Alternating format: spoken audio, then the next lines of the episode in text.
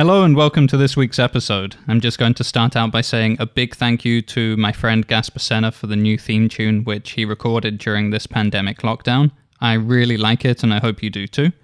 This week is going to be another special episode, this time a crossover with the Age of Napoleon podcast, which I've been a fan of for a while now. If you are new to the 21st Rewrite, this is a show about the iconic screenplays of the 21st century, and I'm really glad you were able to listen today. We're going to take a very detailed look at Master and Commander, The Far Side of the World, its characters, how it's constructed, and of course its historical accuracy and what it can teach us. If you would like to hear more episodes like this one, perhaps take a look at our Gladiator episode with SDSU film professor Stuart Voytilla, or our breakdown of Terrence Malick's The New World. Make sure you subscribe, and that way you won't miss any episodes. That's all from me by way of introduction, so without further ado, let's listen to the episode.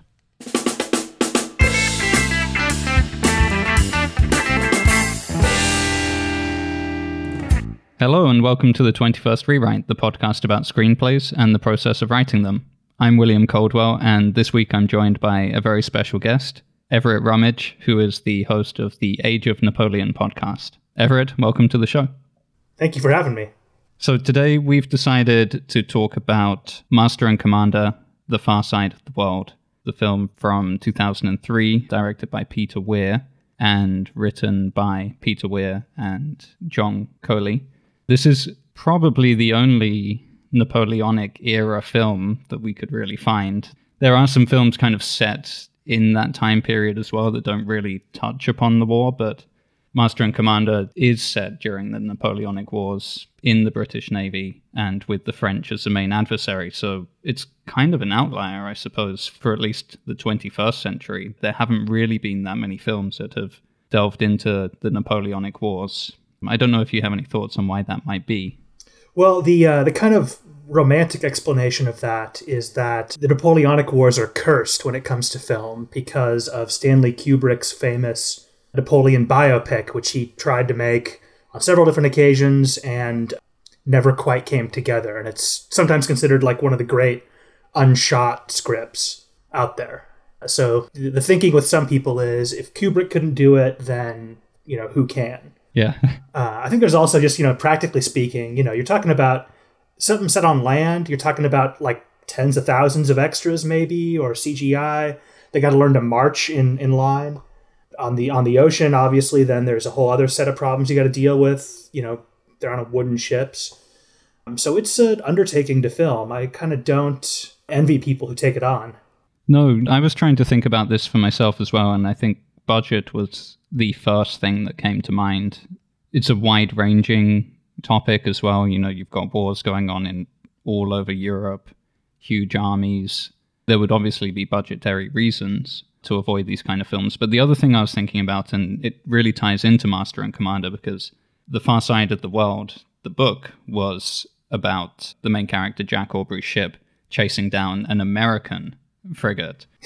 right which of course they decided to change because they didn't want to insult or offend American audiences.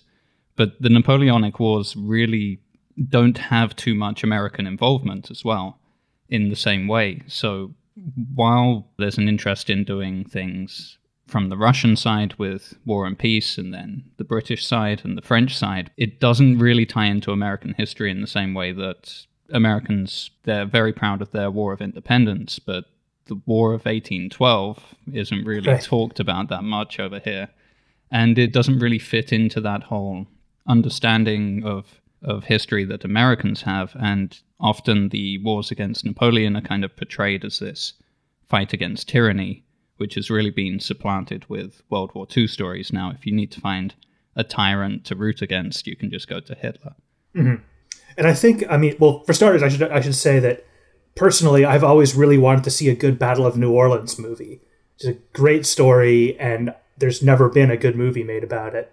But that aside, yeah, the War of 1812 was very disappointing for the Americans and humiliating. And you know, I don't think there's a lot of audiences who want to see the White House burning down. No. I don't think there's a lot of audiences who want to see, you know, American soldiers, you know, running in terror, which is a lot of what happened in that war. It, you know, it was one of the it actually is. It's funny. It's a classic American thing, you know, slacking off and then uh, paying for it and then pulling it out of the fire at the last minute, which is exactly what we did in that war. To Britain, especially looking at the Royal Navy, it's such a formative national experience and part of the national mythos. But here, it's. Uh, I mean, Americans know who Napoleon is, but as I've discovered, beyond that, um, there's a lot of curiosity. So I think it's it's just kind of an obscure topic, probably to most Hollywood people. Yeah, and I think it's notable that even though this was produced in the United States and had funding from Miramax, the director is Australian, the the screenwriter is Scottish. It's adapting the works of a British writer and then most of the cast and crew are British, and of course Russell Crowe. Yeah, it's it certainly feels like it was aimed at that, and the fact that it didn't really make the money that they were hoping it was. Master and Commander is often called the best first film in a series that never got made. Mm-hmm. Because it, it shows a lot of potential there, but it just didn't quite make enough money at the box office for the future investment in a sequel which seems very unfortunate, really, in, in hindsight. Yeah, I mean, I guess we should probably, we've gone far enough now that we should probably say what we thought of the movie. Mm-hmm. Um, for, for me personally, this is one of my all time favorites. I don't think it has maybe some of the depth that some fancy art house movie has, but you know, as someone who studies this stuff, it is really fun and refreshing to see it depicted well on screen. And there's some fun performances, some really beautiful cinematography. I really enjoyed it. I completely agree, actually. And uh, in doing my research for this, I was reading um, some of the criticisms of the film that came out around the time as well. And it seems like the criticism was really around how they were going to portray Aubrey and Maturin. People who were disappointed with it tended to be people who knew the characters from the books very well, and they were disappointed in how they were kind of simplified. But the fact of screenwriting is you need to be really economical on the page. You have to try and get across as much information as is pertinent in the shortest amount of time. And you don't really have the freedom to do what Patrick O'Brian was doing in his books, where you'd have these long conversations in a concert hall or at a restaurant or something like that, where the officers could talk amongst themselves. This had to be a film, and the benefits of it being a film were essentially the budget, the fact that they could recreate the type of naval warfare and bring it to life in a way that we hadn't really seen before. This is by far superior to most of the kind of recreations you'll see in documentaries or things that have smaller budgets. But I also really enjoyed the story overall and the way it portrays these two these two figures who both represent an aspect of the culture that the British overseas expansion and the Navy had created, which is Aubrey, who is a Horatio Nelson type. It's charge straight at the enemy, very brave, a risk taker, mathematically minded, astronomically minded, but essentially a warrior at heart. And then on the other side, you also have this awakening of science and the inheritance of the art and culture which Maturin represents. And just going back to what you were saying about its position in Britain. So I grew up on the Isle of Wight, which is in the south of the United Kingdom. And it's an island that is separated from the mainland by a small stretch of water called the Solent.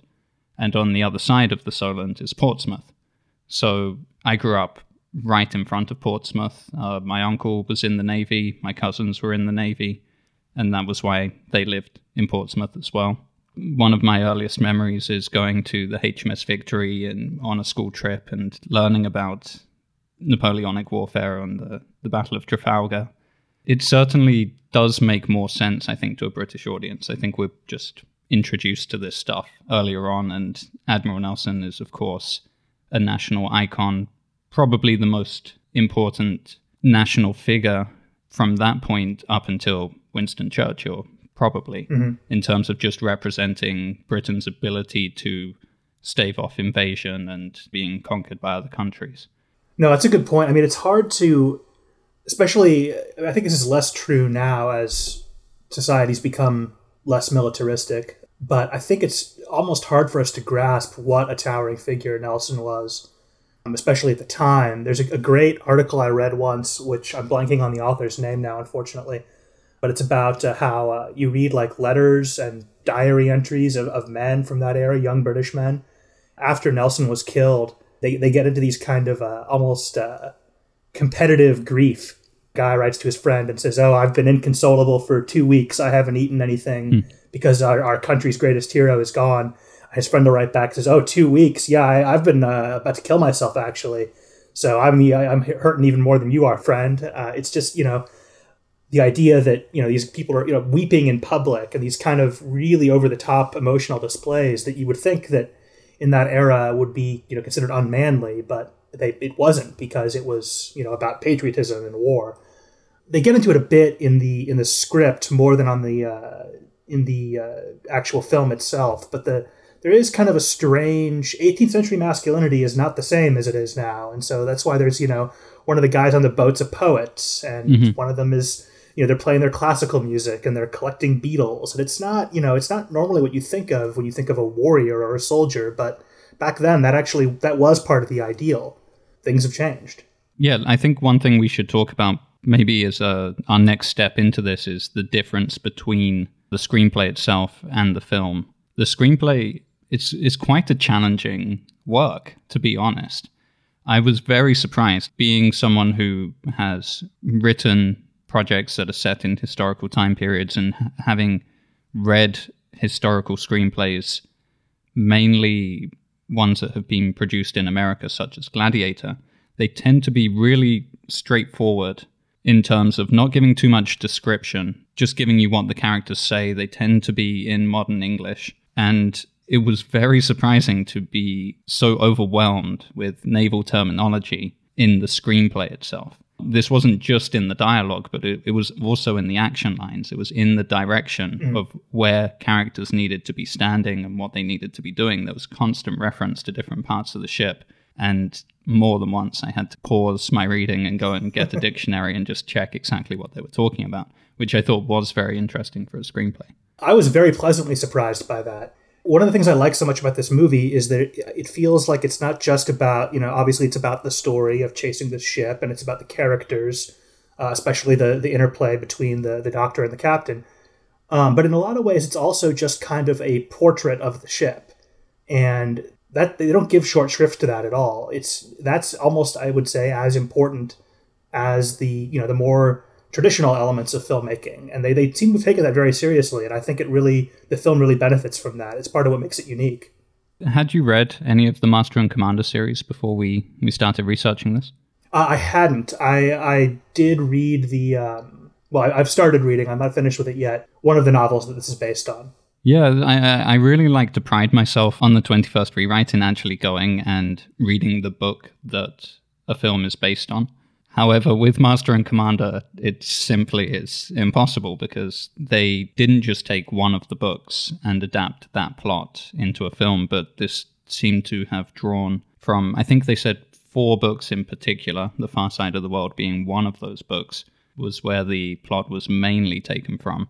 And there's 20 books in the series, and all of them are vast novels full of this extreme depth in naval terminology in the use of multiple languages, scientific terminology, and 19th century English.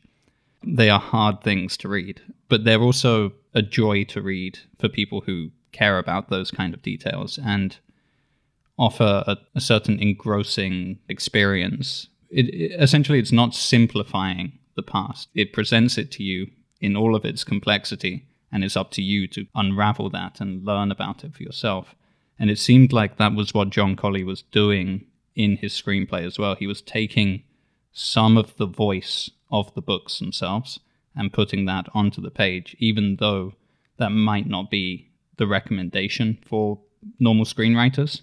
It certainly made it a very compelling read, and you can imagine that actors, especially like Russell Crowe, who really like to get involved with the characters that they are portraying, there was a wealth of material in the screenplay for him to draw from without him necessarily having to go and read all of those books to, to get a sense of who the character was.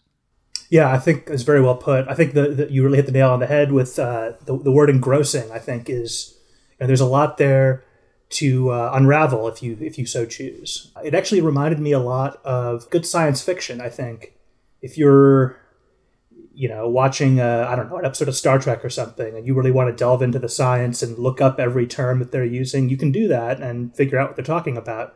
Or if you just want to kind of move along with the story and take everything at face value and not not worry too much about understanding the complexities, you can do that too. And I guess well maybe it depends on the type of mind you have, but I think it's attractive to a lot of people the idea that there are layers and there is stuff that you can you can dig into it and it rewards you. One of the things that's really curious as well is that you've got these two main characters. You've got Jack Aubrey, who is the naval captain. He's he's a leader, a natural born leader, I suppose, is one way to describe him. He does have his interests that, as you've mentioned, he, he plays violin. There's certain aspects to his character that suggest more class and culture than perhaps just a grunt. He's not just like a foot soldier or anything like that. He is he's an officer class type individual who's grown up in the higher strata of English society.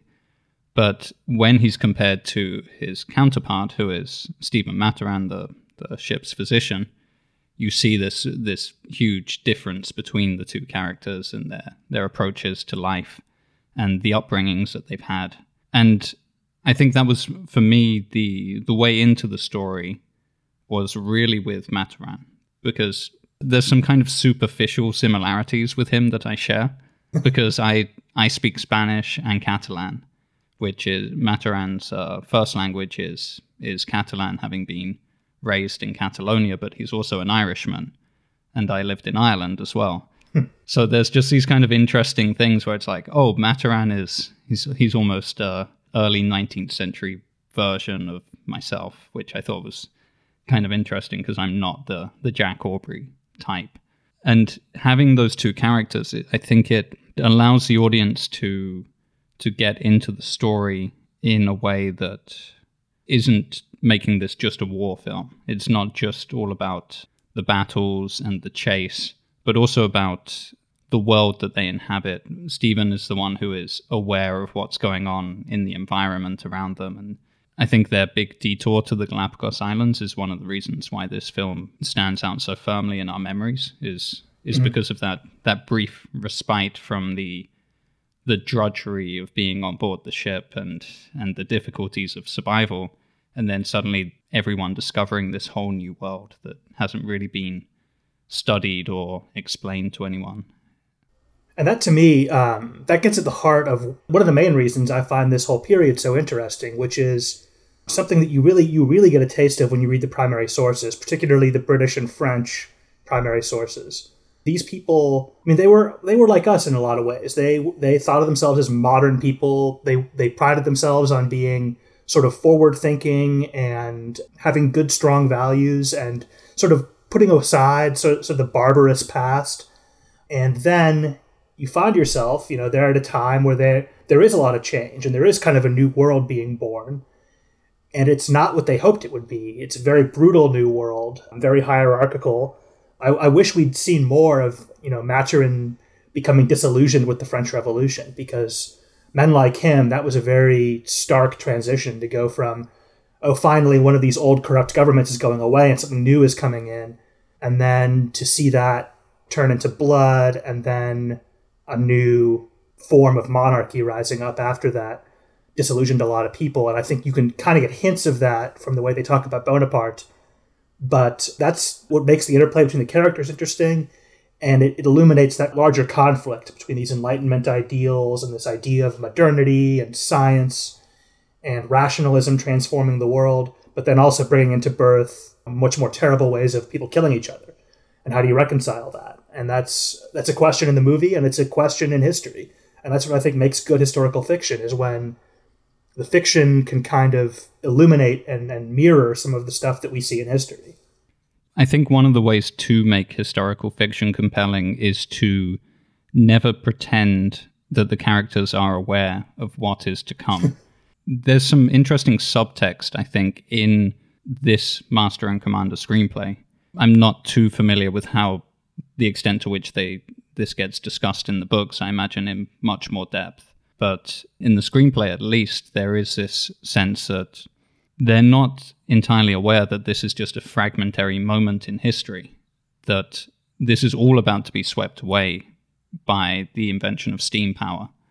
And we, with hindsight, know about this, but uh, there's a point where Aubrey is marveling at the Acheron, the ship that they are chasing after the French one, and saying it's just a, a marvel of modern design. And he's just fascinated by the ship that his enemy has. And it would be easy for us to just think of it as, as something really, really simple. It's just a, it's just a boat to us. But to someone who knows the intricacies of, of the boats and has grown up around it all his life, he's seeing this gradual advance in technology that has created the Acheron. But he has no sense of what's to come either. Everything just feels like a world that they firmly live in. And that's something that, you know, I think is hard for us to wrap our heads around a little bit. The idea that a wooden sailing ship being on the cutting edge of science. Mm. People have been sailing in wooden ships on the sea for thousands of years by that time. What's the big deal? But, you know, as I think they did a decent job of illustrating in the movie, you know, there is science that goes into this. And more than science, there's the human capital of, you know, how do you create men who are capable of doing astronomical navigation on the fly and maintaining these um, you know various systems on the ship? You know he, he says um, in the in the script you know mind your logarithms to the to the kid. You did have to know logarithms to do this stuff. You did have to know calculus and advanced geometry. And you know it was kind of a, a new breed of man that they were creating to do these more professional engineering sciencey jobs in the military napoleon himself came out of that same type of training program, in his case for the, the field artillery rather than for uh, the Navy. We tend to think of technology today as gadgets, and back then, some of these sort of human organizational things were a lot more important. And so, you know, in a certain way, the, the HMS Surprise, the Acheron, these are, you know, it's the equivalent of a spaceship or something to us. It's a, it's a very advanced, cutting edge piece of technology that the government had spent a lot of money to create. Yeah, and the, one of the wonderful things about it, though, is it's still rooted enough in the natural world that they're able to repair the ship as they go. If they can pull into a harbor and cut down a tree, they can repair a broken mast or they can repair it on the fly, which just wouldn't be possible once you, you know, once they moved to to steam power, you needed this globalized system with coal available all around the world in order to refuel. But at this point, there's still this ability to kind of go back to nature, to go back to roots and take that and transform it.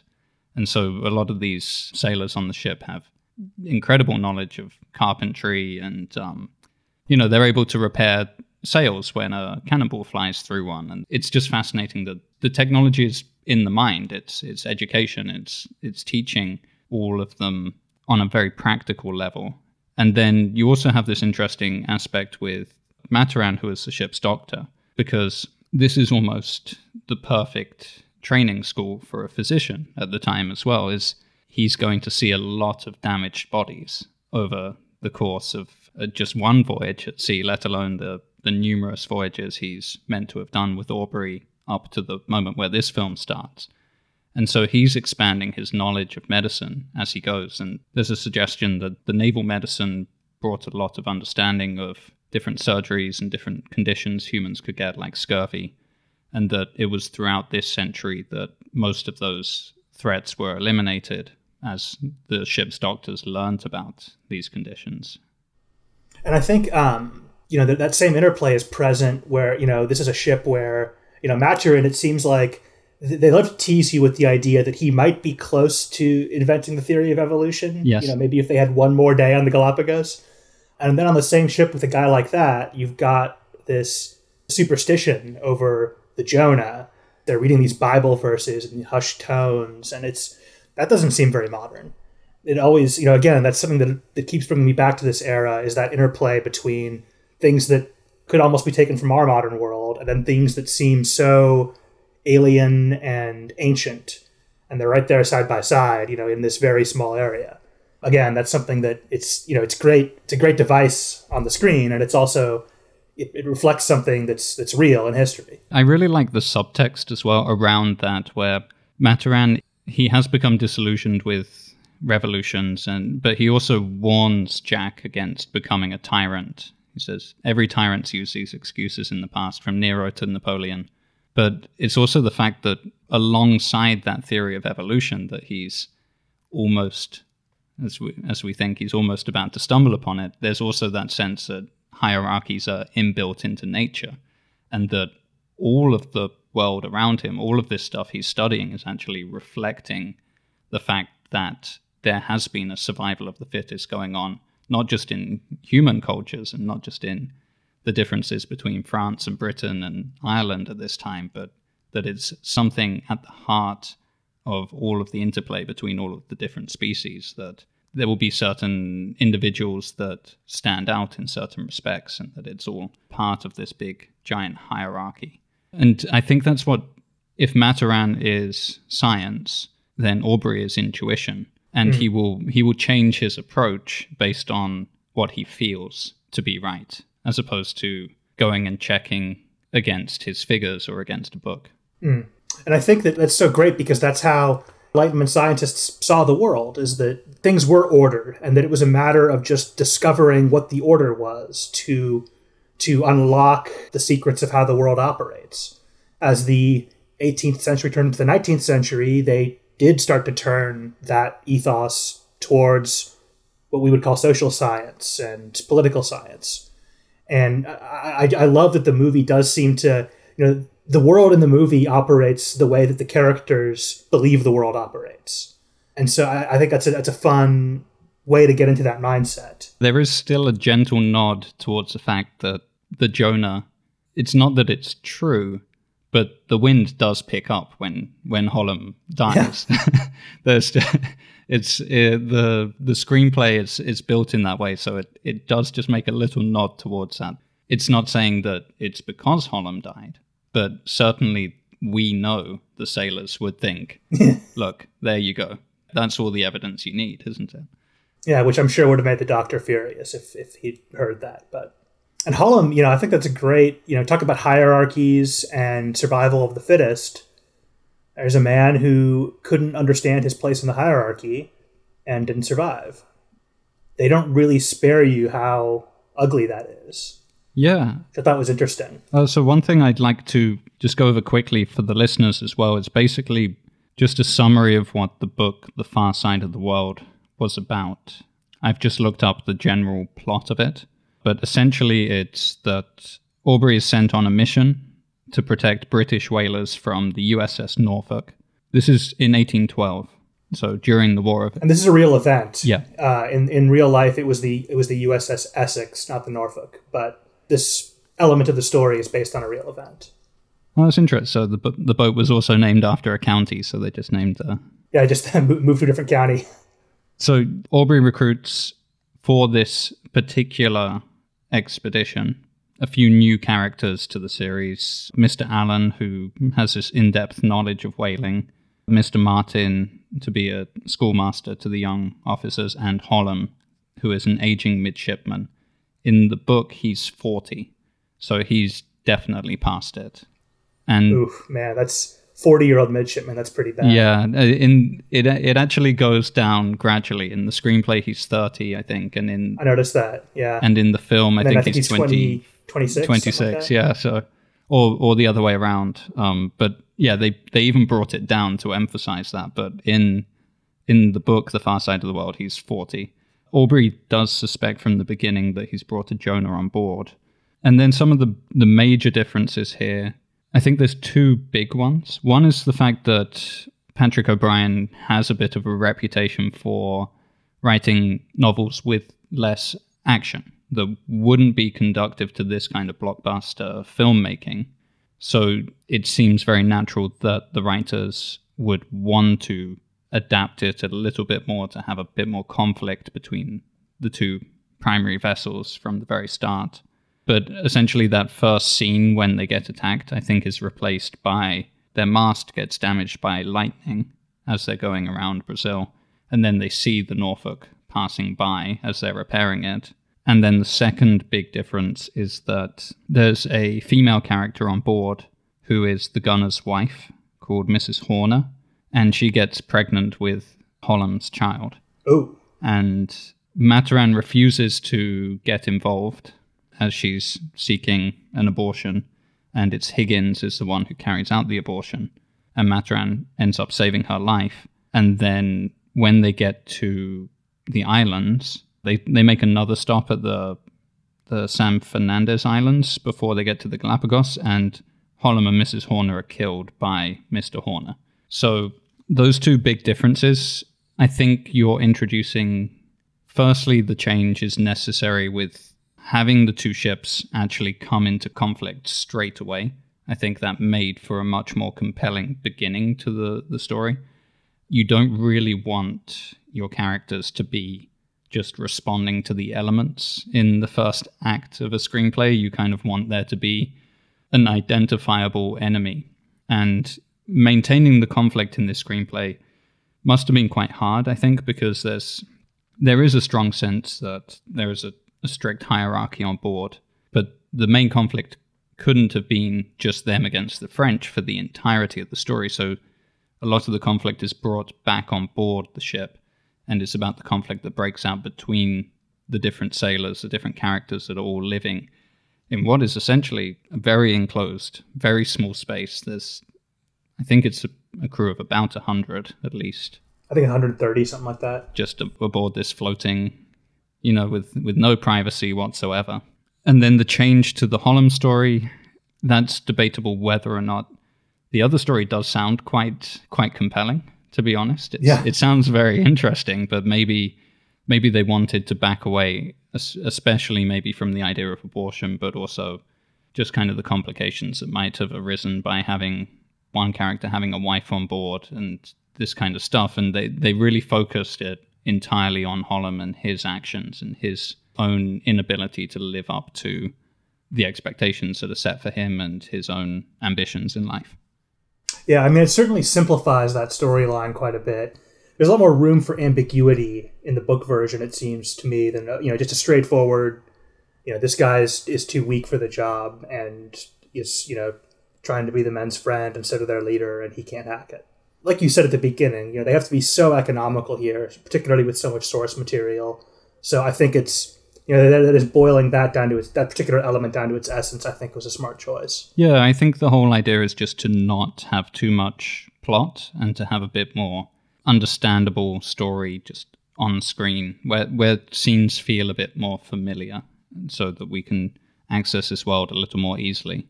It it is a bit overwhelming at first reading it, and and also the experience of watching it, just in terms of trying to get to grips with the huge cast of characters. So again, maybe introducing all these different romantic storylines below that would have just made it a bit more complicated. I'm not too sure. I think it also might have frankly just been weird for people the idea of women on naval vessels in that era, which actually not at all uncommon, but is not really typically a part of fiction set in that era. You know, maybe there's, you know, like a like a Horatio Hornblower story or something. Maybe there's going to be like a you know a, a countess they're carrying somewhere or some you know some high status wealthy passenger. But i think the, the idea that that women were part of military life back then obviously not as soldiers or sailors but that they were you know with their husbands or their sweethearts or boyfriends or pimps unfortunately sometimes that was quite typical back then and would remain so for like another 50 60 years. But that's might be a bridge too far for another audience we've already got children on this ship, which is strange enough. That might have just been a bridge too far. Actually, the introduction of the children on board, I think, makes for the most compelling big change to the storyline. It was focusing on the plight of one particular child, which is Blakeney, who is, I believe, he's about 12 years old. It, it doesn't specifically say so in the screenplay. He's probably in the range of about 12 to 14, I would think the screenplay I think says 13, but oh, to me that, that that did not that did not strike true to me. That he seemed a lot younger than that to me, which was not uh, untypical. Um, Horatio Nelson was 11 when he entered the Navy. 10 or 11 was quite common, and even younger than that. I mean, people didn't have birth certificates back then, so.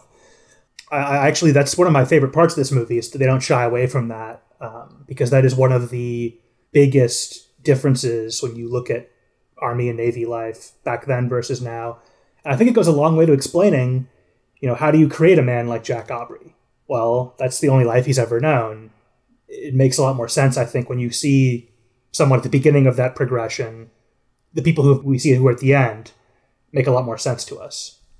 So you have a couple of episodes in the Age of Napoleon podcast where you talk about Nelson's upbringing and you go into a lot of detail about this, about the kind of career path that a young officer would take. But would you be able to summarize it quite quickly, just the general experience of someone who would become eventually a tenant or a, a captain on one of these boats?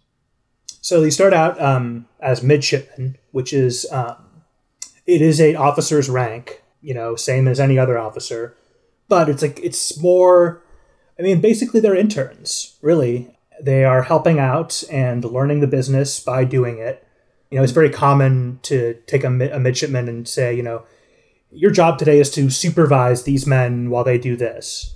And basically, what the midshipman was really doing was making sure they didn't slack off and then watching them and actually learning the task that they were doing. And while they're doing that, they are also studying for the lieutenant's exam, which is the all important thing in the Royal Navy. It's a very strict and difficult uh, oral examination before a board of captains, three of them, you know, they did their best to make it extremely intimidating. Not uncommon to fail once, although failing twice, like uh, uh, the uh, Mr. Hara, was not not typical. So basically, they are, you know, they're they're kids. They're learning, and they're also commanding men in battle sometimes, as we saw. Uh, it's a very strange convention, but that is how they trained naval officers until relatively recently. There were teenage boys on British vessels during World War One. So that's not a, by any means an, an, old practice. And it was a really difficult life. A lot of them washed out. A lot of them never made it. You needed a little influence sometimes to get through that exam. You know, it helped when Nelson took it. His uncle was one of the supervisors, so that helps. Yeah, exactly. And so if you if you didn't know what you were doing and you didn't have a someone to watch your back, you probably wouldn't make it. But that process, I mean, that that generation, they created a lot of. You read about the things these people did, and it seems like it should be impossible. You know, the movie really does not. If anything, the movie doesn't depict some of the wilder things you get. I mean, you know, there's stories of guys, you know, sailing a burning ship into an enemy fleet and then jumping off and swimming back to their own fleet. Master and Commander, in a certain sense, is more understated than real life. Because in real life there were sometimes these spectacular crazy things that read like fiction. And it was this this really difficult trial by fire starting at like age 10 or 11 that produced people who were capable of doing these things. I think that's always a difficult question when it's the extent to which you you want to exaggerate things for the effect. And often when someone starts out writing this kind of screenplay they're thinking how closely should I tread to the source material? But you also don't want to do something that really happened if it seems completely unbelievable, no matter, mm-hmm. unless it's the center of the story itself. It's a stranger than fiction style based on a true story concept. You, you want to just basically say, I want the audience to believe what I'm showing them. And if everything seems completely insane, they're not going to buy it. Jack Aubrey is you know, obviously a composite. Uh, there's some, some of Nelson in there. Uh, there's also a lot of um, uh, influence from a real life character uh, uh, named Thomas Cochrane, who was a, a, Royal Navy captain during this period. That's always one of those things. People ask me, you know, what would be like a dream project, and I would love to see someone do a Thomas Cochrane miniseries because this guy's life was just beyond crazy. And I think one of the big hurdles to it would be that it seems made up. Hmm. This guy's career, you know, some of the things he did, they read like a bad fiction writer wrote them, but they really happened he at one point uh, went to he got hired by the Chilean government during their War of Independence to build their navy, and uh, they basically just said, you know, we need you, get over here however you can, and uh, he said, okay, I'm coming, and his thought was, I'm going to go to St. Helena and bust Napoleon out of jail. He's the best general in the world, of course. if the Chileans are fighting this war, they need him. And the only thing that stopped him was that on his way, Napoleon died. Think of that. If there was a Master and Commander movie where Jack Aubrey broke Napoleon out of jail to go conquer South America, that sounds insane, but it really happened. That actually that does sound like a good film. and and one of those crazy crossroads of history where, yeah, if Napoleon hadn't have died, anything could have happened, I suppose. So, one thing I wanted to bring up that I yep. would be to me one of the only negatives reading the script. I was kind of disappointed. There was so much good material in there about the French captain. And I really liked the idea of having him as kind of a foil and mirror to Aubrey. And this idea that there's, you know, that there's someone on that ship who's like him. They do that a little bit in the movie, but they do it a lot in the script. And mm-hmm. I would have, I would, I, it bummed me out to read that and think, and, and see how much more engaging that was when it was more fully realized. Yeah, that's a good point. I, I do think that towards the end, some of the momentum gets lost, some of the wind out of its sails, to use the bad pun. That did feel like it was set up for something, and the screenplay itself didn't even have the same ending as the film in terms of having Jack go off to chase after the, the captain who had duped him and clearly was still alive. That's not really addressed in the in the written version of the screenplay, and it feels like that was a an addition they made towards the end of pre-production was to think, hmm, maybe we didn't really address the uh, the French captain story at all. In the script, they talk about that he was a because they have to I suppose, have some explanation for why the French are in this American ship. And uh, in in the script, they say, "Oh, well, he was a he was a Republican, and when Napoleon seized power, he left to America, and then Napoleon offered him a letter of marque, and so he took it."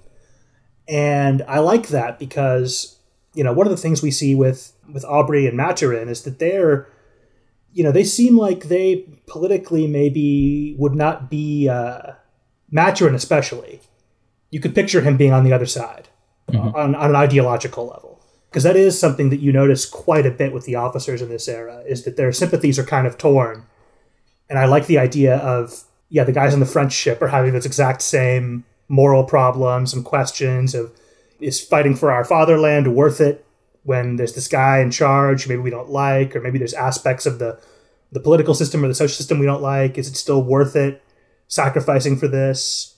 I liked very much the idea of seeing Maturin kind of play on on Aubrey's uh, conscience, and then thinking that on the French ship, maybe their version of Maturin is having the exact same conversation with their captain about Napoleon. And I, I really like uh, the symmetry of that. And then you know, it's it was would have been one line. The movie's not that long. They could have thrown that one line back in. I really enjoyed that in the screenplay, even if it didn't make it on the screen. Yeah, there's um a kind of concept which is you can keep making a film better until you reach a certain point where it's the best you're going to get out of that version of the film, and anything else you make would be a different film. Mm. With the point you're specifically bringing up, though, it just feels like maybe it was a little bit of a loss of potential from this screenplay that it was promising a little bit more than it actually gave us in the end, just in terms of the enemy and them just not being this shadowy figure on the horizon the stuff of the sailors' legends, the phantom ship, but that actually that ship is inhabited by real people who are just as compelling and just as interesting to learn about as the ones on the ship, the surprise that we're on.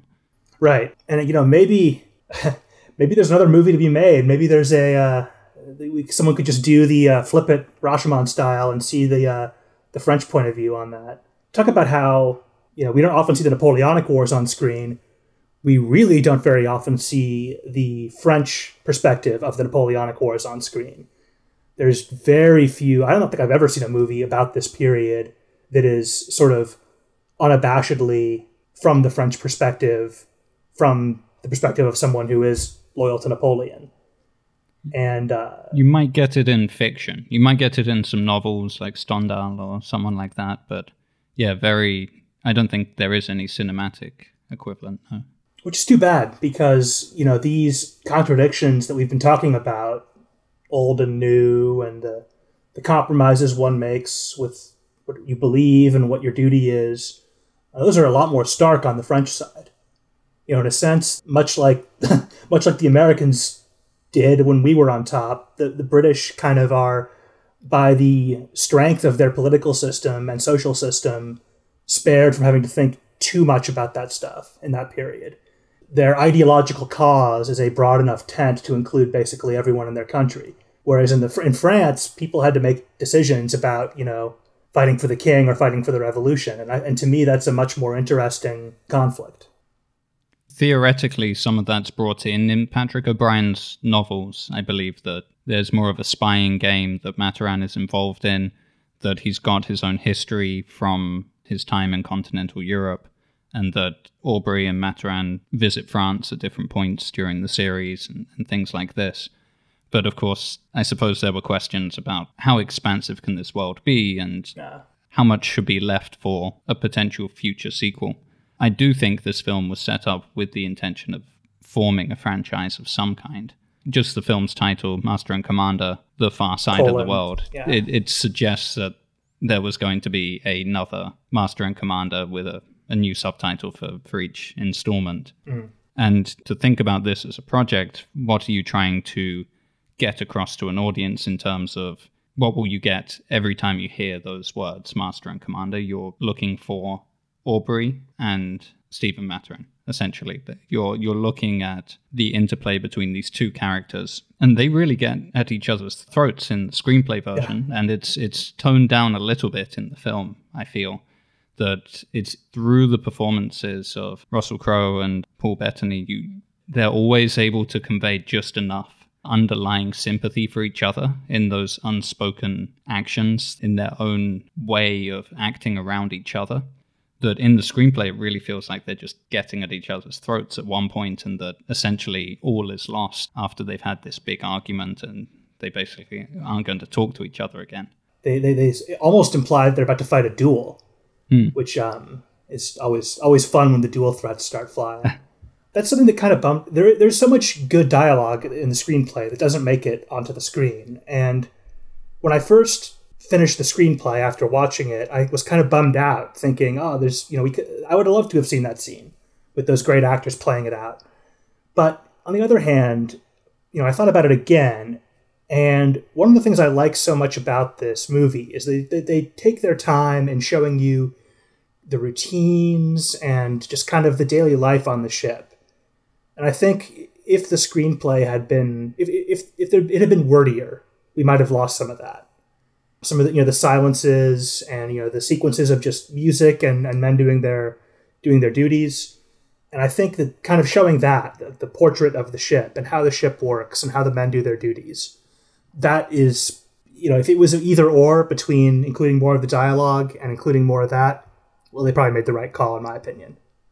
Maybe let's just talk a little bit about the two main characters because they are basically the promise of the series and what you would be coming back for if there was going to be another another film. And they're obviously the main dynamic in the Patrick O'Brian novels. In the screenplay Jack Aubrey is he's quite simply described. He's just called a strong-faced man in his late 20s thick blonde hair clubbed at the back so you, we don't really get that much in terms of physical description of the character. I think as a screenwriter, you can assume that with a project like this, you can trust your costume and set designers to really transform your main actor into whatever an officer should look like from this time period. And I'd say on the whole, it seems like they kind of did a good job with that. Maybe there's like one or two scenes where he's got his white shirt only, and it's kind of open and a bit more of a a bit more of a Hollywood action hero style. Fabio looking, yeah. Mm. But what's interesting is we don't actually get too much description of who Aubrey is, so we can kind of go back to the books to fill in those details. As we've already talked about, we know he joined the Navy at a very young age in the books, I believe he first went to sea at the age of 12, and he was reprimanded a couple of times for misbehavior as a as a young man. But he also this is referred to in the screenplay that he he fought at the Battle of the Nile in 1798, which was the huge British counter against Napoleon's invasion of Egypt. Mm. Which was a tremendous success for the British. So, also ties him closely into that story of Horatio Nelson, who is his hero as he was for most people in the Navy at that time. But it seems like Nelson had a particularly profound influence on Aubrey by the fact that they had served together and that he'd come into contact with him a couple of times. The other kind of character features are that he's a bit of a womanizer. I think he gets into a lot of trouble by having affairs with the wives of other officers at different points during the novel series. He's got a mathematical mind and he's into astronomy and playing violin, but otherwise he's not particularly cultured. There's kind of a, a running joke that he gets his proverbs mixed up. I suppose the word we use for it now is malapropisms. You know, he'll he'll uh-huh. he'll put the wrong word into into a saying, which always kind of suggests that he's not as educated as he's pretending to be. I love that touch because that's such a um, you know, that kind of being able to quote, kind of have always have the bon mot. That's like a very 18th century striver type thing. Is to you know have you have your little bank of quotations that you can spout off and sound smart. You read about that all the time as people you know oh wow yeah he he quoted Aeschylus at just the right moment. Mm-hmm. And uh, I, I love the idea of a character like that with that background and, and that kind of uh, you know with sort of one foot in high culture but this very low culture job uh, that seems like a perfect note for someone like that and then uh, Stephen Maturin, he's the son of an Irish officer in the Royal Navy and a Catalan woman. He was brought up as a Catholic in County Clare and in Catalonia. He studied medicine in Dublin and Paris and supported the French Revolution at the time when he was in Paris. But he becomes disillusioned with politics and does not join the United Irishmen in 1798. He is fluent in many languages and picks up languages very easily as well. So he, I think, throughout the novel series, he picks up the languages of the areas that they are traveling in in the film it's just kind of alluded to once that he he's able to talk Portuguese to the traders that come out to meet the ship at one point. The one thing he's not capable of doing and getting his head around is the naval jargon, which allows him to be a character to whom all of the difficult language revolving around activities on the ship can be explained to the audience. Right. And another thing that's missing, aside from the fact he's he is a scientist in this film, the extent to which it really captures his character and the fact he also has this kind of secret identity as a as a spy. Some of that's kind of toned down a little bit in in the screenplay because we're just being introduced to the character. But one thing that is was in the screenplay and seems to have been removed from the film is also the fact he's an opium addict, which was quite yeah, that, common. That, I thought that was very interesting. Uh, yeah, like you said, very very common for doctors and surgeons back then it made me wonder because he has kind of a pallor in some scenes. And it made me wonder if maybe there are scenes of him using laudanum, you know, somewhere on the cutting room floor there. Because, I, you know, it, it adds another dimension to that character. They also, I, I notice, um, the screenplay has a lot more scenes of him actually working as a surgeon. Yes. Um, yeah. In the screenplay, that whole, that whole first battle, we're going back and forth between on deck and the infirmary. I thought that would have made a nice added some more depth to that character if we'd maybe seen more of him at work and then the toll that that's taking on him. Yeah, he comes across a little bit too much as a Puritan at times. He's yes, he's trying to advise Jack to to not let the men drink on board, which sounds absolutely insane to say to, in the Royal Navy at any period of history, let alone this one. To, that they the sailors shouldn't have alcohol. Yeah, that that was one of the few parts of the script that struck me kind of as didn't fully ring true as historically accurate because I don't think anyone who'd spent time on a Royal Navy ship would think that that was a realistic possibility. yeah. I mean, they were mad. They were mad in I think it was 1976 when they issued the last rum ration, and people were mad in 1976. So you can only imagine back then.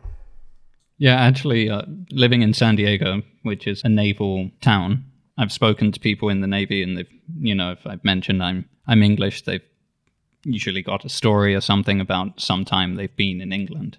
And uh, I remember one one guy saying to me that the British sailors were invited on board their ship to, for an inspection and just to see how the U.S. Navy was doing things. And one of the sailors asked him, "Where'd you where'd you keep all the booze?" And he was just you know, flabbergasted by this. Like, well, what are you talking about? The booze? but obviously, to the to the we English had real settlers. Puritans in our navy, not just not just screen Puritans, and so yeah. they got rid of that in the 1850s here. But you used to get your whiskey ration in the U.S. Navy for the first like 80 years it was around. Okay, so during the time that this is set, it was still you know everyone, yeah. yeah.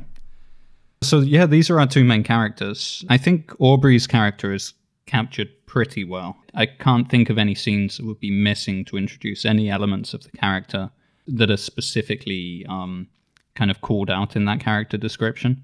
We do see his silver medal of the Nile at one point. Uh, I think when he's reading the funeral rites for the sailors that died in the last battle, that he's wearing it, and that's one of his character traits, is he always wears this in on formal occasions.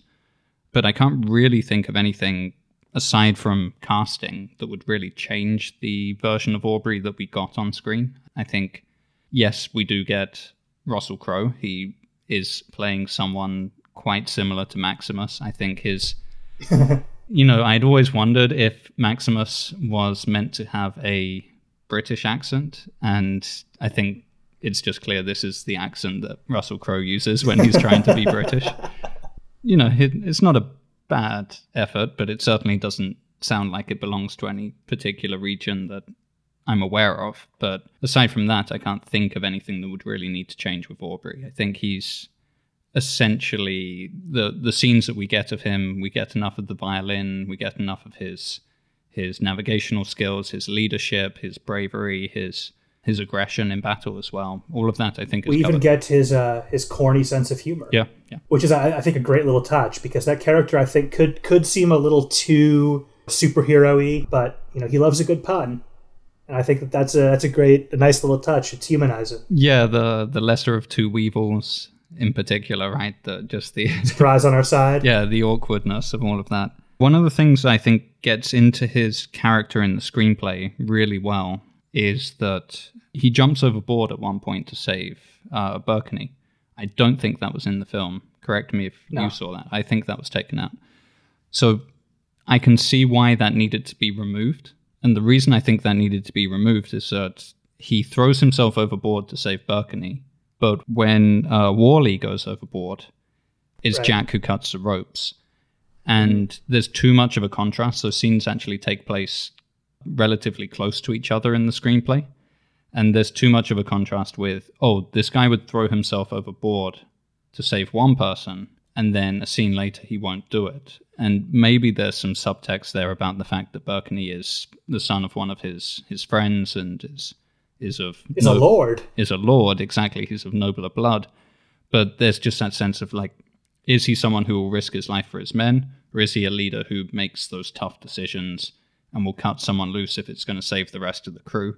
and having those two things too closely together maybe just would be a bit confusing as what kind of character are we really getting here well that's something that um, you know things that I, to me that because I'm, I'm looking at this from the perspective of what, do i see that's to me a defining feature of that era of royal navy history that we don't see on the screen and one thing that they don't really depict and i understand why is the kind of the darker side of you know probably yeah uh, the Jack Aubrey a, a real life Jack Aubrey probably would save a lord before he saved a common man.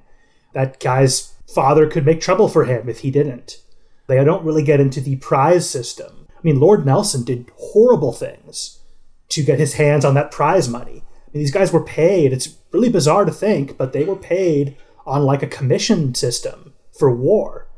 And Royal Navy captains were famous for taking risks, even costing people their lives to get paid out um, out of the prize system. And that's barely touched on.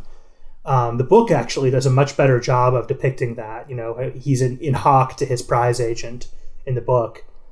But again, I understand that that's sort of outside the scope of what they were trying to do with this. It would have been fun to see, though. There's a sense there that he is portrayed as someone who Stephen calls him out on this. He's like, "You're making this a personal vendetta against the Acheron, and you're you're not acting rationally anymore." But that subtext could have been introduced as well to say, "Are you just getting greedy? Are you just after the prize money at this point?"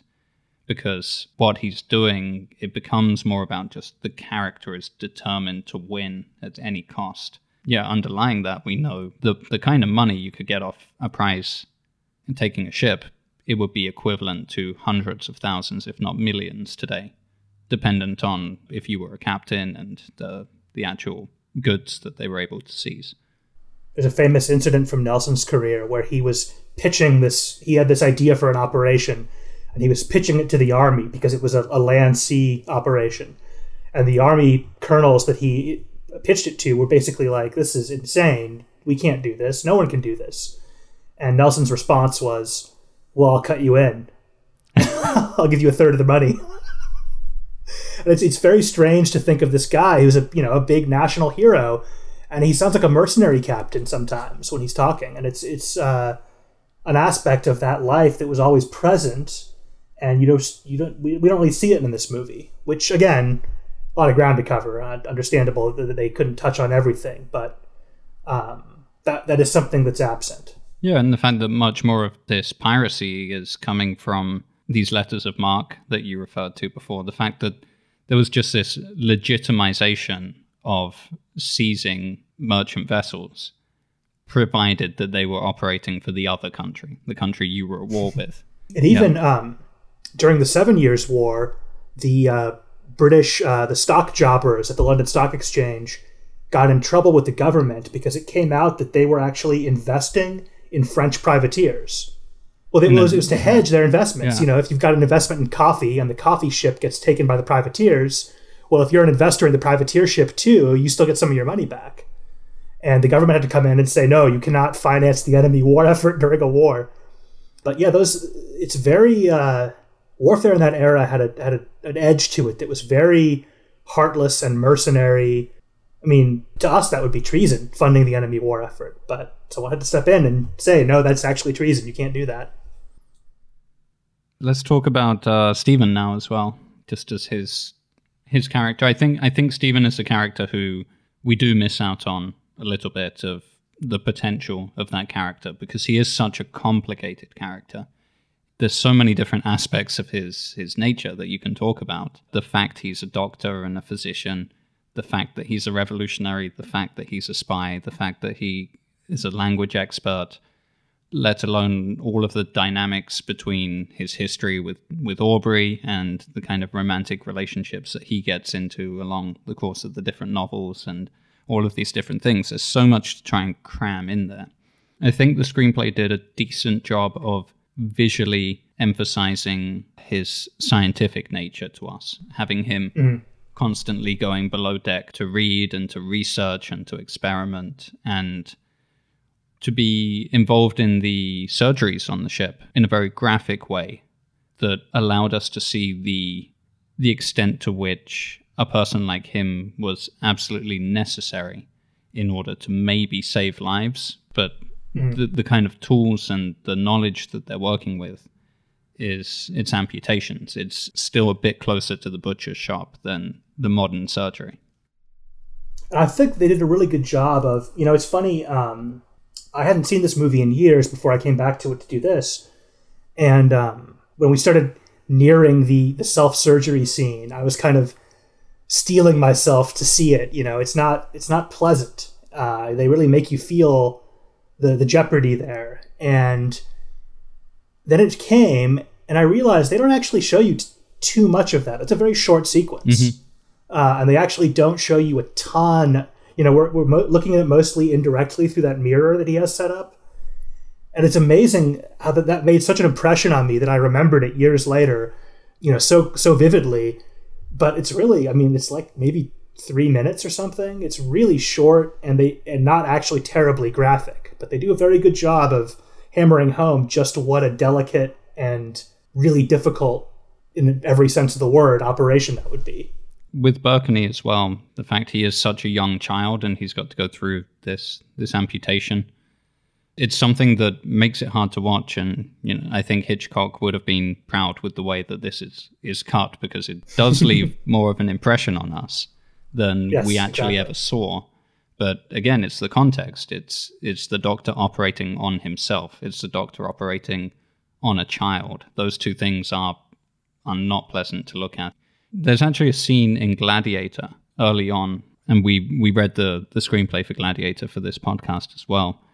And early on in Gladiator, after the first battle, there's mention of the post-battle surgery, essentially, you know, the the medical tents with essentially no medical knowledge whatsoever. You know, the the extent to which the Romans had any knowledge of of how to treat wounds, much more limited, but only just a little bit more limited, I suppose, than the early 1800s. But I don't think that scene made the lasting impression on anyone that these kind of scenes did because it doesn't have that vulnerability in it. You're just seeing soldiers who you've seen are perfectly capable of hacking a grown man to death, you know. But the, the difference here is that we're dealing with characters like Stephen, who is he's he's not a, a violent figure. He's he's quite timid. He's he's he's not really the first guy who's going to pick up a gun and charge over onto the other ship. And then Blakeney, obviously, he's too young. He's just been caught up in this situation and ended up losing an arm in a tragic accident. So that vulnerability that's introduced there, I think that really helps us feel the pain of those two moments and thus, I suppose, learn through it those kind of horrible realities of how limited medicine was at that time. Yeah, one thing it's always, you know, it's funny to me when you first see this movie and you're first introduced to the Maturin character and you see him, you know, fencing intellectually with the captain and he doesn't quite fit in. You know, there's no one else like him on the ship really other than Aubrey, who's not really actually very much like him. And you kind of struck by, you know, why do they tolerate this man? Yeah. and then, well, you have your answer. It's because he's the only one who can do the things that he does. And he's the only one who can help them when, I mean, he does brain surgery on a guy. no one else on that ship is going to do brain surgery. Yeah, and and we see that when he does get shot, that his assistant doesn't even feel capable of removing the the bit of shirt that's stuck in his in his wound. That's beyond his assistance. So it's always kind of part of the character, I believe, that he is meant to be far more educated than the average physician would have been at this time. Mm. But that's also what kind of makes him a compelling character, just in the way that Aubrey can be an exceptional captain. You've also got this very exceptional doctor, not just some guy who's going to hack off limbs at, at, random. Yeah. And, you know, that's not, um, you know, if you go through your scientific history, in this era, they were attracting a, a, a good class of physicians to be these ship's doctors because you know we actually saw the movie does a pretty good job of illustrating why a man of science would want to be on a ship like that. And it's because how else are you going to get to the galapagos? How else are you going to you know get this hands-on experience with um, all these combat wounds? There there was no other way this you know the hundred years or so around this you do see all kinds of scientific discoveries being made by, by Royal Navy ships doctors. So we just talked about the two characters, Stephen and uh, and Jack, and usually on the podcast, the elements of the screenplay I discuss are character, dialogue, story, theme, and plot. And we've covered most of that, I think, already. But dialogue in particular, how I felt that with my limited knowledge, there was a significant effort to make the dialogue very accurate for the time period. And also that in the film version, they clearly felt that the dialogue from the screenplay wasn't clear enough. There's these added lines in where it's almost as if a character occasionally would just say something in plain English just to make sure that everyone's caught up. It's just, it's almost like a sidebar to the audience that, that yeah. just someone would just say something nice and clearly, just so directly, like that that ship's over there, or just something, you know, just something like really because you know you're hearing. We're not even hearing the word starboard, which we might know. You know, we're hearing yeah. larboard and stuff like that. We're hearing variations already on vocabulary that's com- complicated for us. Yeah, I, I, noticed that as well. I think, though, in general, they did a really good job of splitting the difference between. I mean, much as I enjoy that that 18th century dialogue in on the page, I don't think that that would have translated at all to the screen, and I think it would have been hard for people to follow. So I don't blame them for not hewing to that. And I think they do, they do a good job of of simplifying things and modernizing things without going fully into just speaking modern English. It doesn't actually take you out of the narrative. There is one thing. One of the characters says "okay," hmm. which I hate okay did not exist back then. No one was okay. But other than that, it's hard to find, you know, straight up anachronisms the way you can in most Hollywood films. So I think they did a really good job. Also, no period accurate dialect. You know, in, in reality, the, the, that would have had like very old timey West Country English, yars and yours and mm-hmm. stuff, and they don't really do that. Which is probably good because that also I don't think would have translated. It would have sounded like a bad pirate movie. Yeah, there's a, there's a lot of dynamics involved in which kind of dialect to use with with England being such a complicated uh, tapestry of different regional dialects, and then you have class involved as well. Officers would have spoken a, in a different way to to the general public, to the sailors in this case. One thing that I did think was interesting in the criticism of the film that I read from Christopher Hitchens, who was a big fan of the books, and one of the things he he disliked, aside from what he thought was just a an unwillingness to get involved in the worst aspects of what life at sea was like, which I think already we're getting quite a decent view of some of the yeah. brutality. But one of the things he didn't like was that uh, Stephen Maturin had an English accent. But I think that someone who was so, you know, highly born as Stephen Maturin actually yeah. would have had an English accent despite being Irish. Would have cultivated it, yeah. Yeah. Um, yeah, the Duke of Wellington was from Ireland too. How do you think he sounded? Yes, not not particularly Irish. I can imagine. But uh, yeah, it's you know that's one of those things that's um, there was a, a TV series uh, Turn which was set during the American Revolution, and they actually did they must have had a, a, some kind of good accent coach because like every character in that has a special specific way that they speak. And it was really cool like as a as a student of history to see that because that's only something you imagine particularly america in that era. You know basically just every person has their own accent because they're all from different regions of england scotland ireland whatever. So that was really interesting to see but i think it, it would have been very distracting particularly in a movie where the dialogue is already going to be challenging for some people yep Yep. To have someone actually go back and, you know, speak like, you know, they're a, you know, Norfolk fisherman from, you know, born in 1750. That's going to be sound very alien even to modern English people. So the idea that, you know, people in the American suburbs are going to go to the theater and see that, that's way too far, I think. I'm actually impressed by how little compromise they made. I guess I'm being being contrarian to Hitchens here, but th- think of another movie at this this level, this you know budget that has that type of dialogue. I can't think of one. Yeah, not not at this budgetary level. There there have been some good films that have done a very good job. Bright Star, I don't know if you've seen that, but that's a a film about the life of John Keats, and that is filmed entirely in the correct register of English as well. But it's also quite an unknown independent production. I mean, Jane Campion is the uh, the director, so she's quite well known. Oh. But you know, th- this isn't the kind of film that is being shown at every theater across America. It was just, it probably got a very small release.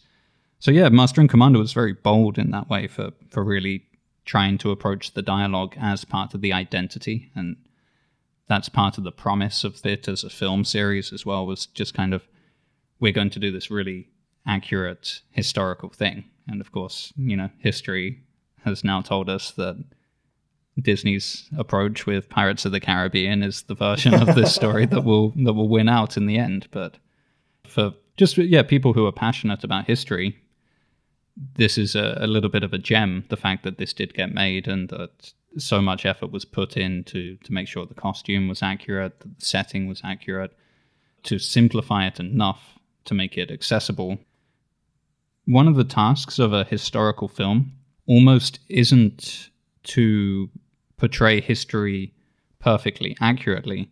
It's actually to get people inquisitive enough to learn for themselves. To say, oh, I loved that film so much yeah. that I now want to go and learn what really happened. I now want to go and study this at a higher level. And I think that Gladiator actually was one of those films that had that impact on people of I'm guessing we're probably around the same generation that, you know, like Gladiator would have come out when you were maybe a teenager, something like that.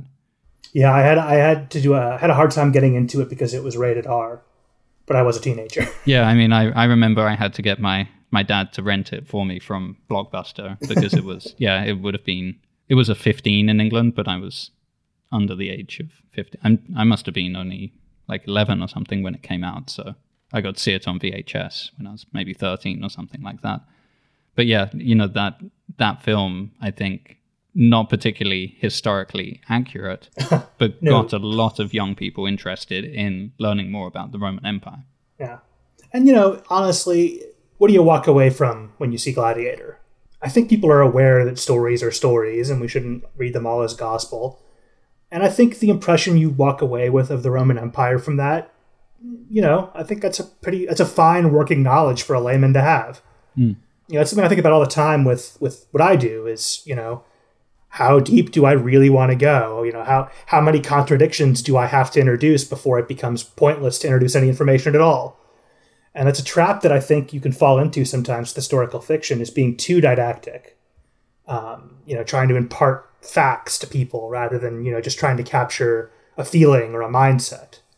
And that's what I like about this movie is, you know, it's not I mean the story is great, but I think what really makes it special is that it is so immersive and that it does give you kind of a you know, I think if you watch Master and Commander, you walk out of it with a little bit of a little bit of an 18th century Royal Navy mindset, and you kind of you don't just have this nice story in your back pocket. You sort of have a little bit of an appreciation for what was important to those people and how they thought about things and what their world was about.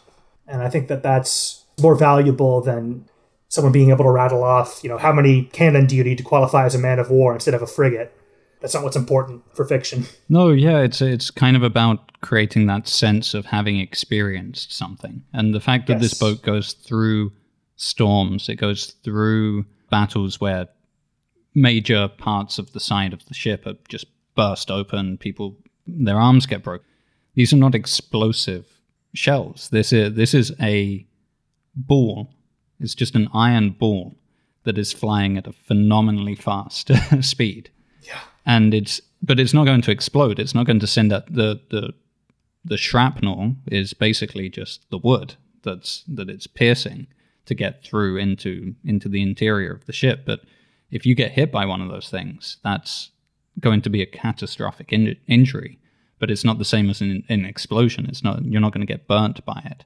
You can like it's going to be a bludgeoning, and that kind of you do get that sense from this film of just how terrifying those experiences must have been to be at sea, to be surrounded by something that will kill you. The sea itself mm-hmm. will kill you if you go overboard. And everyone is just crammed onto this vessel and fighting for survival against all kinds of different forces, whether it's the weather, whether it's the enemy. And I think it does a very good job of capturing that sense of just what type of person would be able to survive that kind of lifestyle and how that lifestyle would change people and make them into the, the kind of characters that we see. These kind of hard drinking, yeah. you know, life is short. That's that would be your takeaway. I think is that life is very very short. And I think they also do a good job. And this is something that I wrestled with when I wrote my my little, you know, three hour biography of Nelson. There's something fun about it. You know, these officers had a choice, most of them. Particularly, you know, someone at the rank of Aubrey could have retired, you know, that day if he'd wanted to. And this sense of, you know, it's this horrible, unpleasant thing that they've done, this life they've chosen. And yet, there is an attraction for them some of them to the point where Nelson didn't like being on shore. He didn't like peace. He just wanted to be on the water fighting. And they do a good job, I think, of balancing. They do show some of the nitty gritty. I guess not enough for Christopher Hitchens, but they do get into that somewhat. But they also show the attraction of it. And that's, to me, I think, part of what makes it compelling is that it's this, this very ugly but exciting environment that they've created. And uh, you get the appeal of it, I think, a little bit. Yeah, and th that psychology, which I think maybe we have some modern equivalents to it in in a documentary like Free Solo, for example, which is about the free climbing of cliff sides and what kind of personality is motivated to climb without a rope. It's living on the very edge, and that that feeling can become very intoxicating. And I think even with Maturin, that that same thing is coming up with him because he maybe he doesn't like the sea life. It, it might not be his calling, but what is his calling is the adventure. It's happening across a new coastline, some new islands, a new continent, and being able to get off the ship and explore and surround himself with the things that he is fascinated by, all these different species. And uh, presumably, the novels go into more detail about everything that he's fascinated by. In the film, we just kind of get the sense that it's it's the Galapagos themselves, which mm. have been up to this point essentially unexplored by anyone who is scientifically minded. There's whalers going around there who want to hunt whales and get the oil from from whales. It's the opposite to to Stephen, who wants to capture these these creatures alive and take them back to the Royal Society and show them all the, the biodiversity that's in the world. The fact that again the world is emerging from this moment where it was believed Noah put two of every animal on the on the ark. That's in the same Bible that they're getting the the Jonah story from. Yeah. And the scientifically minded people are starting to question how could he have had two of every animal if I've just been to the Galapagos and I've just found yeah. species you've never even heard of. And that to me, you know, I mentioned this at the beginning, you know, that gets at the crux of why this era is so fascinating is these men of the enlightenment who are so excited about the world and they're, you know, full of full of love for all mankind and the hope for the future. And they're fighting so hard to bring that world into being. And in the process of that fight they're doing these horrible things. And how do you balance that you know your faith in, in whatever you're fighting for with the reality of that fight. And that's the interplay between Aubrey and Maturin is so great because that's what they're fighting about too. And that, you know, that same conflict, you know, I've read diaries of generals and sea captains, and you can see that same conflict in a lot of these people who were intellectually minded. I've been doing this for three years. I don't know. I don't know what the answer is. I don't know where you draw the line and say, all right, this is where you know your dream has failed, and you know it's time to come back to reality it's a it's a tough question. One of the brilliant things about this screenplay and just what I think is instructional about it in terms of what kind of takeaways I could have for my own writing or what you know a listener might think is a good takeaway for for how to construct a good compelling screenplay is despite all of the historical stuff that we're talking about the setting everything like that the fact you've got these two characters Aubrey and Maturin and they different and they're different enough to come into conflict. It's the fact that there's these these circular motions in the screenplay where each one of them comes around to believing the other one's point of view. So it's it's essentially when when Jack prevents Stephen from staying at the Galapagos for a week because they've got to chase after the Acheron. That's basically the moment where they're most separated and their two points of views cannot coexist. And as a result of the, I suppose, the plot elements, the fact that Stephen gets shot by accident and they and Jack comes around to believing, okay, the best thing for us right now, you know, I care about him. We need to keep him alive. We'll stop at the Galapagos. Then it's Maturin who has that kind of change of conscience. He's the one encouraging Jack, no, you should we should carry on now you know, I'm better, we should carry on and go after them. But they remain, and then obviously the Acheron has come back looking for more whalers.